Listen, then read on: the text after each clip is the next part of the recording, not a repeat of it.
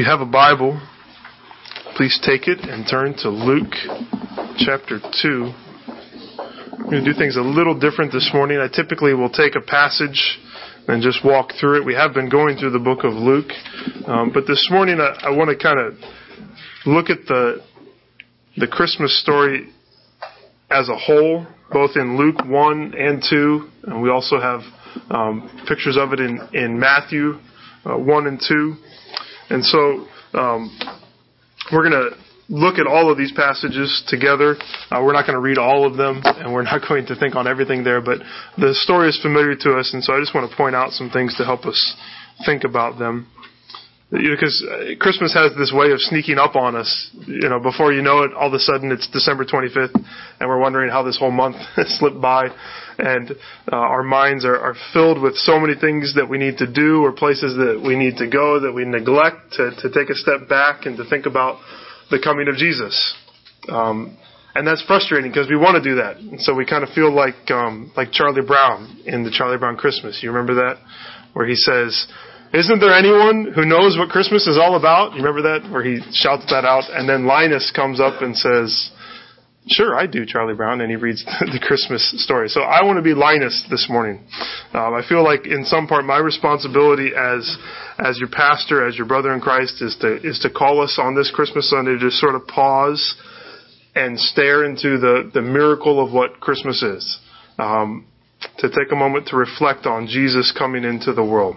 So my goal isn't to say anything particularly new, because I don't think that's the purpose of Christmas. It's not to manufacture some sort of new truth. The purpose of Christmas is just to remember the old, wonderful, glorious truth that we remember every single year, year after year. We're supposed to take a step back and stare into the miracle of God becoming man. So I'm not going to say anything new or earth-shattering.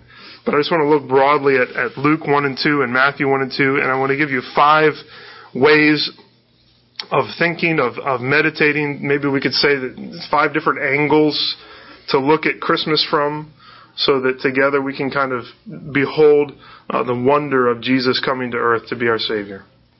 So we're going to read much of this tonight. I invite you to come back tonight. But my hope this morning is to just sort of jumpstart some Christmas reflections. And so I'm going to give you 5 points, and today is December 21st. So I want to give you 5 ideas for the next 5 days. So if you've had trouble thinking about Christmas and meditating on what Jesus has done, here's 5 thoughts. So 1 for today, and then 4 more for the next 4 days, including Christmas Day, just to think. Because I think sometimes I want to meditate on Christmas and I don't even know what to think about. So I want to help you in that way. I want to help myself in that way. So the first thing I want us to think about here for this day is I want to encourage us that we would take time to ponder the beauty of the Incarnation. Take time to ponder the beauty of the Incarnation. And we're taking our cue from Mary, the mother of Jesus. We're told in Luke 2:19, it says, "When all who heard it wondered at what the shepherds told them, but Mary treasured up all these things, pondering them in her heart." She holds them all in her heart and thinks about them. And we see that same phrase later on in Luke chapter 2. After they had gone to the temple, Jesus is now 12 years old. They're there, and the whole family goes to Jerusalem. And while they're there, Mary and Joseph lose track of Jesus. And 3 days later, they come to the temple and they find him, and he's there with the teachers, and he's asking them questions and listening to them, and his parents are amazed. And Jesus has this response of, "Why were you looking for me? Didn't you know that I would be in my Father's house?" And so this whole confusing thing, and it says at the end there in verse 51, "And his mother, Mary, treasured up all these things in her heart." So she's holding all these things in her heart. The phrase is also in Luke 1:66, and in response to the birth of John the Baptist and Zechariah, his father, naming him John, and all this is going on, and it says that in verse 66 of Luke 1, "And all who heard these things laid them up in their hearts, saying, 'What then will this child be? For the hand of the Lord was with him.'" So all of these things that are happening around the first advent, the first coming of Jesus, it's causing people to pause and to think. What's going on? God is doing something unique and amazing here. And we need to pause, treasure these things, and ponder them. For Mary, can you imagine this? The beauty of the gospel is unfolding before her. In fact, it's unfolding in her very body. She is watching the salvation of God grow. And then she's holding the salvation of God in her arms. She's nursing Jesus. She takes him to the temple. And through all of this, she keeps pausing and she's trying, as it were, to hold all these things close. She's trying to soak in the beauty of what God is doing in this incarnation. I think beauty is the right word. That's the word I want to use, because there is something amazing about what happens at Christmas. All the darkness and light that come together, all the sorrow and the joy, the pain and the comfort, that there's something that's amazing that's going on as all these things coalesce together. If you've been here at all, you know that sometimes when I'm preaching, I'm moved to tears. It happens somewhat often, and it still could happen this morning, just fair warning. And it's not usually because I'm sad. It's often because of beauty. There's just such beauty in what the gospel is. I was sitting at Synergos, a local coffee shop, and up on the board they had a quote. This is probably the first time this man has ever been quoted in a sermon, but it's from a TV character named Ron Swanson. He's sort of a man's man of sorts, and up on the board there was this quote, and it said, "Crying, acceptable at funerals and the Grand Canyon." I thought that was funny. But there's something unique about that. I think he's catching on to. At funerals, why do you cry? Because you're sad. At the Grand Canyon, why do you cry? It's because there's something so mind-blowing that your heart and your mind can't fully take in the beauty of it all. And it just sort of overflows in tears. I think that's what happens. Tears of joy, or maybe even tears at the beauty of what we see. And this is the beauty of the incarnation that's in the gospel. It's so wide, it's so deep that we just have to stop and ponder it. We have to turn it over and over in our minds, and we can come back to this every year, year after year, and it's always amazing. It's always beautiful. We can always be blown away by it. So I want to invite you with me. Let's pause along with Mary and ponder all the beauty of the incarnation. So consider things like the patriarchs, Abraham and Isaac and Jacob, who wandered throughout their lives, and they were given this promise. They're looking for a better country. They're looking for the promises of God to be fully realized. And all those promises of the patriarchs are fully realized on Christmas morning when Jesus shows up. They begin this process. Think about the prophets. These prophets who spoke, and they spoke in shadows and in pictures, and then they spoke in clear proclamations and predictions about the Messiah. They talked about this one who's going to be born in Bethlehem. They talked about him being born of a virgin. They talked about him being born in obscurity. They talked about him being rejected by the world that he had created. And they talked about all this, and they didn't understand it all. And then all of a sudden, in this moment of clarity at Christmas, it sort of explodes and starts to take form. Think about the children of Israel. The children of Israel they go through this cycle in the Old Testament, if you read through it, of triumph and tragedy. There's ups and downs, there's good and there's bad, there's Joshua and there's Judges. You know, it's just happening all over the place, and it's culminated in part in this moment where they are exiled. They're taken out of the land of the promise, and then they're brought back in, but they come back in and they're being ruled over by the Romans right now in this moment when Jesus is coming in. And they're sitting there under Roman rule in the land that's supposed to be theirs. And for 400 years, they've had no prophet, no word from God, no message from God. And they're probably wondering, has God forsaken us? They're wondering if God's word will ever come to them again. And in the midst of that, we can think about the angels, right? So the angels show up in Matthew and in Luke 1 and 2. Angel after angel appears to Zechariah, to Joseph, to Mary, to the shepherds, and they all break that silence, and they all announce that God's salvation has come, that the Word of God is arriving in flesh, and He's showing up into this little family. You can think about Joseph. Joseph, so humble, so obedient, so willing to serve in whatever way he can. We can think about Mary. She's such a picture of faith. She willingly submits to all that God asks of her. She responds to the announcement of Gabriel that Gabriel says, you're going to become pregnant with the promised deliverer. And in humble trust, she says, okay, how's that going to happen since I'm a virgin? She just humbly asks this question. And then we read in Luke 1:35, the angel's response. And the angel answered her, the Holy Spirit will come upon you, and the power of the Most High will overshadow you. Therefore, the child to be born will be called holy, the Son of God. And so we ponder this beautiful truth, this incomprehensible mystery that somehow in the womb of Mary, Jesus is going to grow and he's going to be born, and this child is going to be God and man. And we just look at that and we just mull over it a little bit. And then the gospel starts to take shape. We start to see what God is doing here. And it shows up in Luke 2 as Simeon. They bring 8-day-old baby Jesus to the temple, and Simeon is there. And Simeon has been promised that he will see the Messiah before he dies. And Mary and Joseph come in with little 8-day-old baby Jesus, and it's revealed to him in that moment, this is the child. This is the one that you have been waiting for. This is the deliverer. And he exults in Luke 2, verse 29.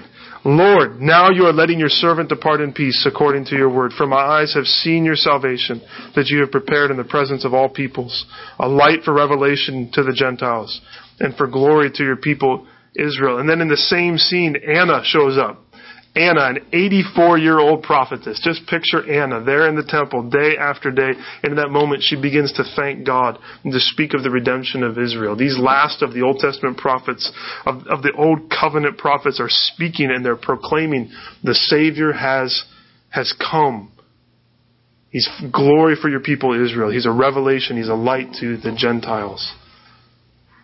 We move beyond this. We start to ponder the life of Jesus. We think about his perfect life. We think about the beauty of his obedience to the Father, obedience even to the point of death.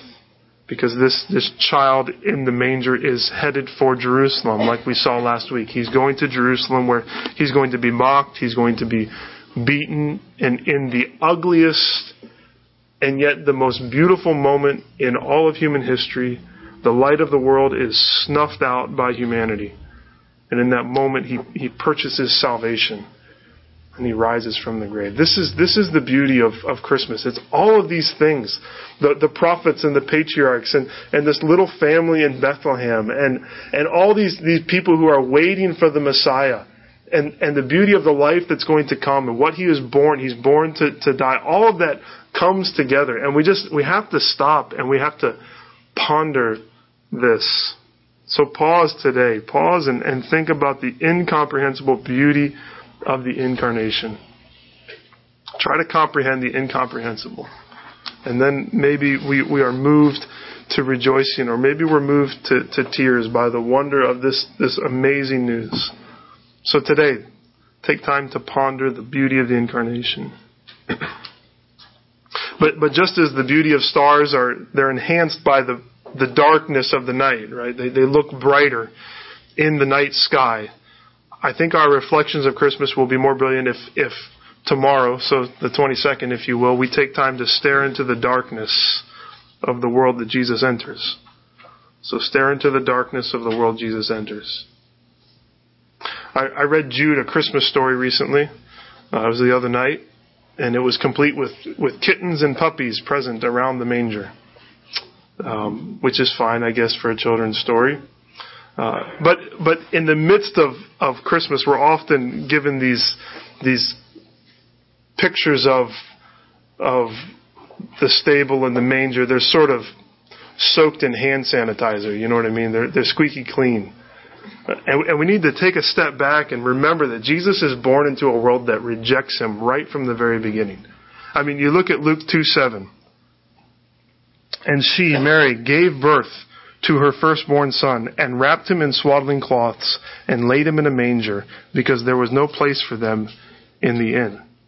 Mary gives birth in the open air to the Son of God and lays the Son of God in a feeding trough because no one would let them into their home.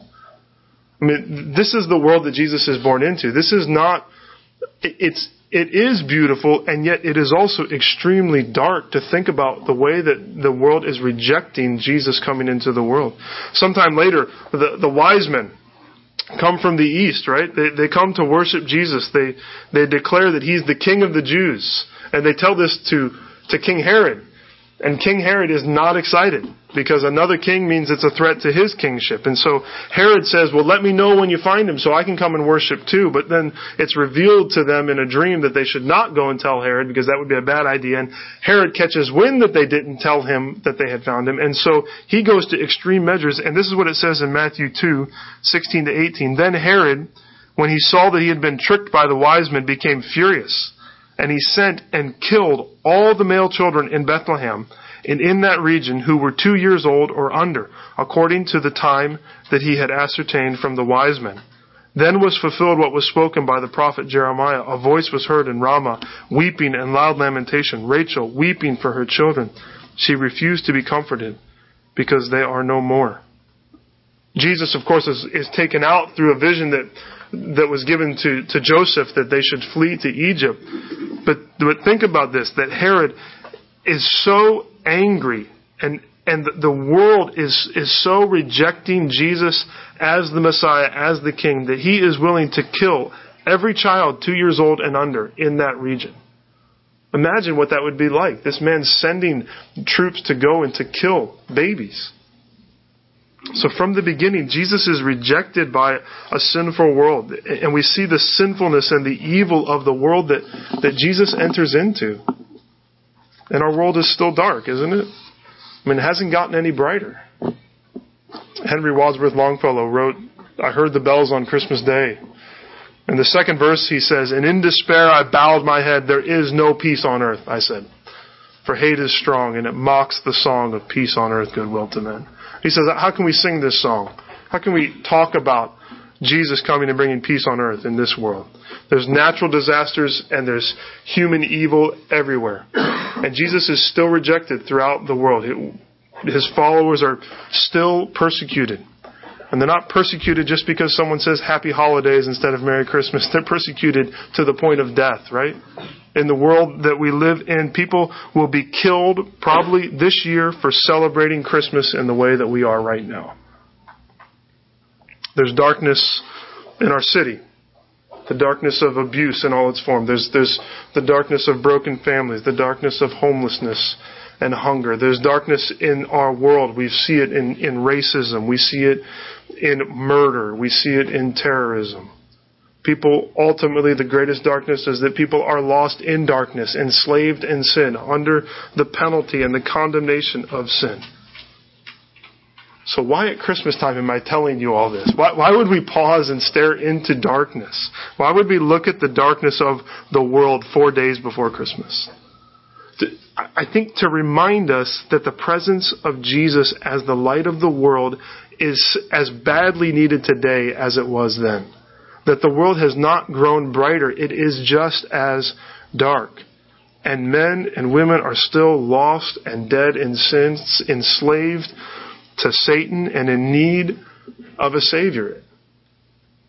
And if Jesus had not come, then you and I who believe in him, who have put our faith in him for salvation, we would still be in darkness. We would be under the penalty of death. Our way would be we would be in a place of complete rejection by God and darkness. And so we need to stare into that darkness and realize why we need Jesus to show up. So stare into the darkness of the world that Jesus came into and that he still is seeking to come into. Stare into the darkness even of our own hearts and realize we need this. We need the light of the world. We need Jesus. But the beauty is that the message of Jesus shines bright in dark places, doesn't it? Sometimes when it's really dark, just a little bit of light looks extremely bright, and Jesus is the light of the world. So we stare into the darkness of the world, but then we listen third to the message of Gabriel to Mary. The third thing I want us to think about is that we should be reminded that nothing is impossible with God. So if the darkness seems so dark that nothing can change it, then be reminded that nothing is impossible with God. We see this in Luke 1. I know you're just going back and forth between Luke 1 and 2, but Luke 1:35 we read. Let's read the whole paragraph there. The angel answered Mary and said, "The Holy Spirit will come upon you, and the power of the Most High will overshadow you. Therefore the child to be born will be called Holy, the Son of God. And behold, your relative Elizabeth in her old age has also conceived a son, and is in the 6th month with her who was called barren. For nothing will be impossible with God." And Mary said, "Behold, I am the servant of the Lord. Let it be to me according to your word." And the angel departed from her. It's amazing that this phrase, for nothing will be impossible with God, it takes us back to Sarah in the Old Testament with Abraham, who was 90 years old, and God said, "You will have a baby." And she said, "That's not going to happen." And Jesus says to her, "Is anything too hard for the Lord?" And here Mary, who is a virgin and young, is told, "Is anything too hard for the Lord?" Nothing is impossible for God. We need to be reminded of that. If God can send His Son, if He can send the second person of the Trinity, who is fully God, and cause Him to become a human child without losing any of His deity, without losing any of His godness, then He can do anything. You name it. Other than sinning, nothing is impossible for God to do. Jesus has come, and impossibly, he makes it possible for us to be forgiven of our sins and to be made right with God. He does the impossible in that He dies. God Himself dies, and then impossibly, He takes the sins of the whole world upon Himself and pays the penalty of death that is due to us because of our sin. And then, impossibly, He rises from the dead and gives us new life. And all of these impossibilities are actually possible because the impossibility of God becoming man and being born of a virgin was actually possible, because nothing is impossible with God. So the fact that God does the impossible in sending Jesus to be born as a baby makes everything else possible. Christmas, in many ways, is sort of the fountainhead of all of God's miracles. It reminds us that not only has God accomplished our salvation, but everything else is possible for Him. So this is a time of year also where we reflect on the past year. We reflect on 2014, and we look forward to 2015. And I think we should be reminded as we look into the new year that nothing is impossible with God. And we should dream big and think big for how God can use us as individuals, how God can use our church, how God could change our world, how He can bring light into darkness in our neighborhood and in our nation and in our world. We need to think big and pray big, because nothing is impossible for God. And we can stare into the darkness, and we can sing the third verse of I Heard the Bells on Christmas Day. So after he's in despair, what does Longfellow write? "Then pealed the bells more loud and deep. God is not dead, nor doth He sleep. The wrong shall fail, the right prevail, with peace on earth, goodwill to men." Nothing is impossible for God. No matter how dark it is, the light of the world, Jesus can bring light into dark places. And our response is then, like Mary, we're filled with faith. A faith that submits and says, "God, let it be to me according to your word. We let you do whatever you want with us, God. We trust that all things are possible for you." So, that's the 23rd, that we would think about, that we would remember that nothing is impossible with God. So now it's Christmas Eve, right? Time to think about Christmas Eve. This is a day that some people like more than Christmas. I love Christmas Eve. It's this day of anticipation. It's a day where you can hardly fall asleep because you're so excited about the next day. And so on Christmas Eve, here's the thought: let Christmas be unsatisfying. Let Christmas be unsatisfying. Don't be satisfied with Christmas on Christmas Eve. So don't get me wrong, I love Christmas. I mean, I will rejoice as best I can in the gift of what Christmas is. I will give gifts. I will eat cookies. I will watch Christmas movies. I will drink eggnog. I'll do it all, and I will enjoy it all. But as we said back at our Thanksgiving meal, if you remember when we talked that evening, the holidays, they never live up to our expectations because they're not meant to fulfill in us what only Jesus can. And so sometimes we get so enamored with the holiday that we think it's going to fulfill something deep in us, and then we get disappointed because it can't do that. It's not meant to. It's meant to push us and prod us towards Jesus. It's not meant to fulfill us in that way. There's always something missing at the holidays. And our modern understanding of commercialism and whatnot, that cannot fulfill us as much as we want it to. There's no gift that we could get on Christmas morning that would fill us with unspeakable joy. But not only that, not only can this modern understanding of Christmas not satisfy us, but just as the world was waiting, think about the prophets talking about Jesus coming, right? They're waiting for this Messiah. We too are waiting, aren't we? We too are waiting for the return of Christ. Christmas reminds us not only that Jesus has come, but also that Jesus has left, and he is going to come again. The first advent makes us look towards his second advent. Well, I see this in some ways in the words of Zechariah in Luke 1. So Zechariah was made mute when he didn't believe the word of the angel that his wife would have a son. And John the Baptist is born. He praises God, and God opens his mouth to speak. And here's what he says in Luke 1, verse 68. Blessed be the Lord God of Israel, for he has visited and redeemed his people, and has raised up a horn of salvation for us in the house of his servant David, as he spoke by the mouth of his holy prophets from of old, that we should be saved from our enemies and from the hand of all who hate us, to show the mercy promised to our fathers and to remember his holy covenant, the oath that he swore to our father Abraham, to grant us that we, being delivered from the hand of our enemies, might serve him without fear, in holiness and righteousness before him all our days. We read that and we realize that Jesus has purchased our salvation. There is reality that is there now, but also that there is glorification, there is kingdom that is still to come, that the kingdom is here, but the kingdom is coming.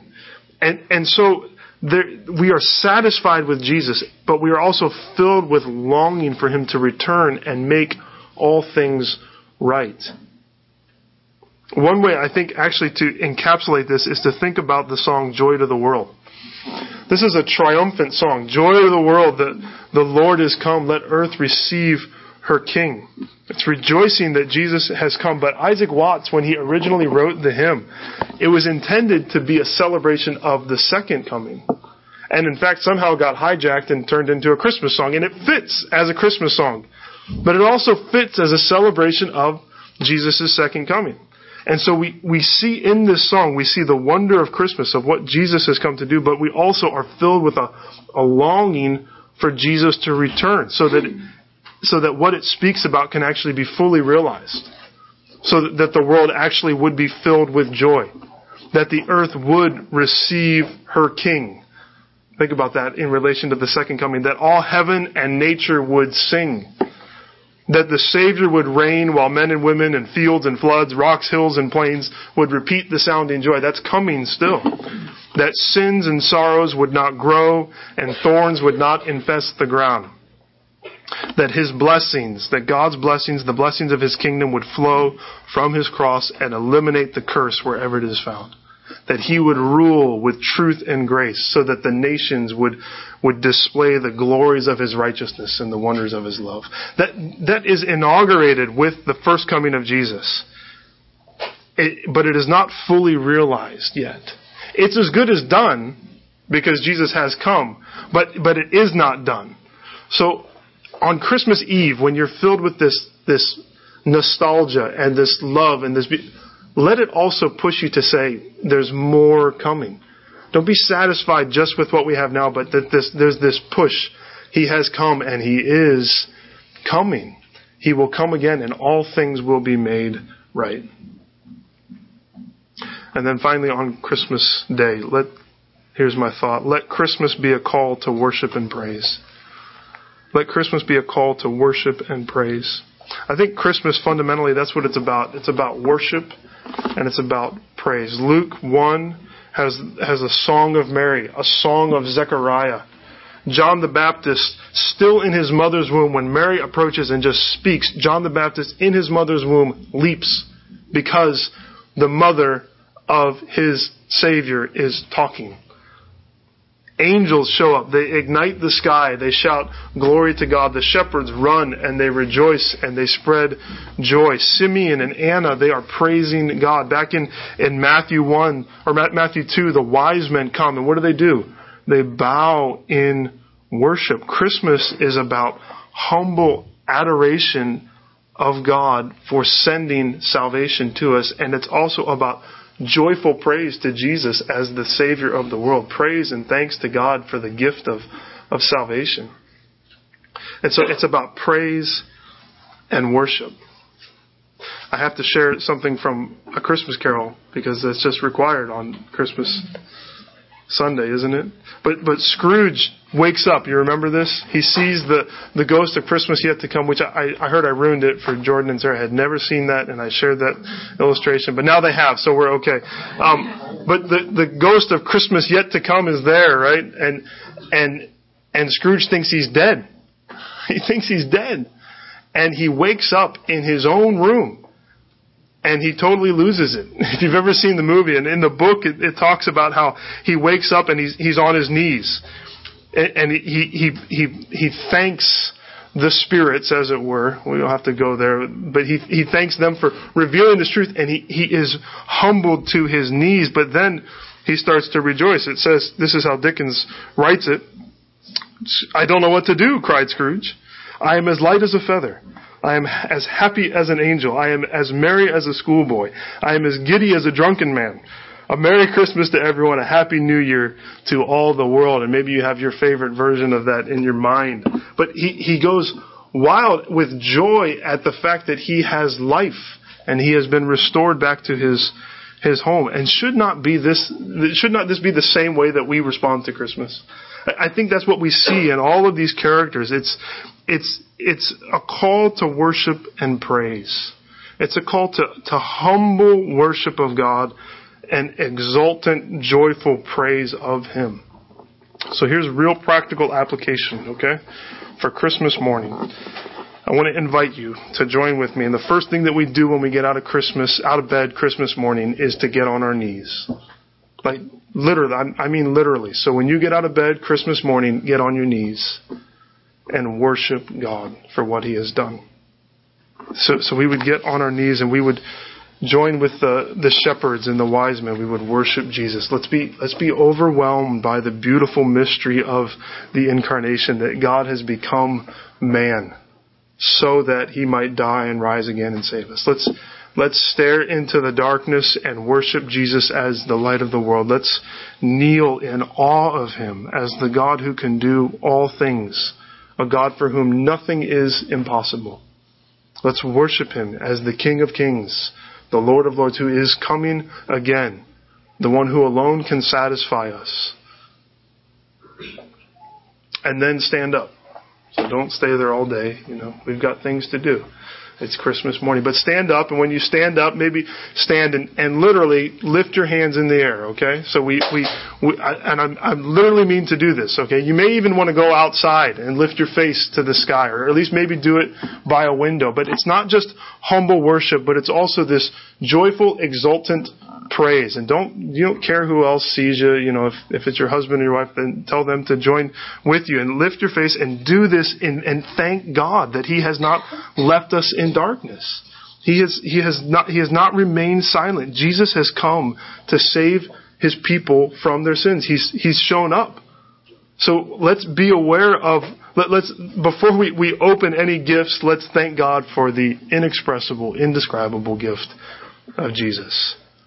And so after you have knelt and after you have stood with your arms to the sky and thank God for sending Jesus to be the Savior, then get anyone that's in the house, gather them together and make them sing, whether you're good singers or bad singers, right? This is what we have to do. That's what you do at Christmas is you sing. So you have to do this. Well, you don't have to, but I'm inviting you to do this. So we want to sing, and we want to sing loud.